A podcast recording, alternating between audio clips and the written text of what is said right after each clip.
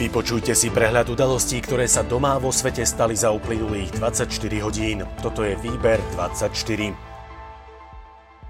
Vláda predstavila veľký sociálny balík za 500 miliónov eur. Obsahuje napríklad tehotenskú dávku 200 eur mesačne pre všetky tehotné ženy od 4. mesiaca tehotenstva, a to od 1. januára 2021.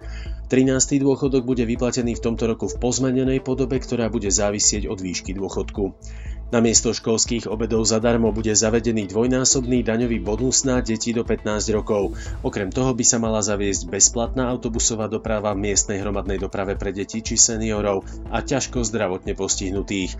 Zrušiť by sa mali aj doplatky za lieky, a to pre deti do 6 rokov, dôchodcov a ťažko zdravotne postihnutých. Parlament schválil zmeny podmienok výberu a odvolania generálneho a špeciálneho prokurátora. Za šéfa prokurátorov bude môcť kandidovať aj neprokurátor a špeciálnym prokurátorom sa už nebude musieť stať len prokurátor generálnej prokuratúry. Rovnako sa zavádza verejné vypočutie kandidátov či verejná voľba. Až 18 koaličných poslancov hlasovalo za sprísnenie interrupčného zákona, ktoré predložili Kotlebovci. Vykonávanie potratov sa ale obmedzovať nebude, keďže v parlamente dnes neprešiel ani jeden z predložených návrhov. Predsedníčka poslaneckého klubu SAS Anna Zemanová hovorí o porušení koaličnej zmluvy, ale Oľano tvrdí, že individuálne hlasovanie niektorých poslancov porušením koaličnej dohody nie je. Na koaličnej rade chce tému otvoriť aj Jana Žitňanská zo strany za ľudí. Štát od podnikateľa Ivana Kmotríka neodkúpi Národný futbalový štadión a bude žiadať späť aj peniaze, ktoré už boli vyplatené. Zmluvy z rokov 2013 a 2016 sú podľa vládnych expertov neplatné. Kabinet zrejme bude podávať trestné oznámenie pre podozrenie zo spáchania viacerých trestných činov. Peter Pellegrini dáva od kšeftu ruky preč a vyhlásil, že riešenie otázky štadióna je plne s odpovednosťou súčasnej vlády. Minimálna mzda na budúci rok by mala predstavovať 620 eur. Návrh v tejto podobe predkladá Ministerstvo práce do medzirezortného pripomienkového konania. Informoval o tom šéf rezortu práce Milan Krajniak, ktorý tiež povedal, že v prípade práce dlhodobo nezamestnaných by mohla byť minimálna mzda dočasne znížená. Vláda vymenovala 53 prednostov okresných úradov, zároveň odvolala súčasných. Ľudí na post prednostov vyberalo Oľano a celkovo má obsadiť 72 miest. Politicky nominovaný bude podľa premiéra len šéf úradu, pričom ostatní pracovníci sa majú vyberať podľa odbornosti.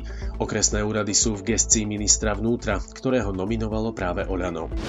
Minister školstva Branislav Gröling bude vysvetľovať okolnosti svojej diplomovej práce poslancom strany za ľudí. Poslanci Oľano o téme diskutujú tiež, chcú si ale ešte počkať na vývoj situácie. Podľa predsedu poslaneckého klubu Oľano Michala Šipoša zvažujú, že si ministra predvolajú tiež. Poslanci Smerodina si ho na zasadnutie klubu volať nebudú, poslanci za SAS s ministrom komunikujú individuálne. Strateného psíka nájdete na internete. Zvieratá by sa mali k svojim majiteľom dostať rýchlejšie. Štátna veterinárna a potravinová správa spustila elektronický register odchytených a túlavých zvierat, do ktorého sú registrované všetky osoby schválené na odchyt túlavých zvierat, karanténne stanice a útulky. Týranie zvierat a zanedbanie starostlivosti o ne sa budú trestať prísnejšie. Na bratislavskej Devinskej kobile slávnostne otvorili a sprístupnili pre verejnosť výhliadkovú väžu v areáli bývalej raketovej základne. Je vysoká 21 metrov a nachádza sa vo výške 514 metrov nad morom na priesečníku obľúbených turistických trás. Jej poloha poskytuje panoramatický výhľad smerom do Rakúska, Česka i Maďarska. A poďme do zahraničia. Počas posledných dní sa na železničných tratiach v Česku stala séria vážnych nehôd. Posledná pribudla v stredu večer, keď sa pri viazde do stanice Medlešice v okrese Chrudim krátko po 19. hodine vykolajil osobný vlak. Z miesta nehody neboli hlásené žiadne zranenia, vo vlaku však boli len dvaja pasažieri. Prvá časť testov americkej vakcíny proti korone sa skončila úspechom.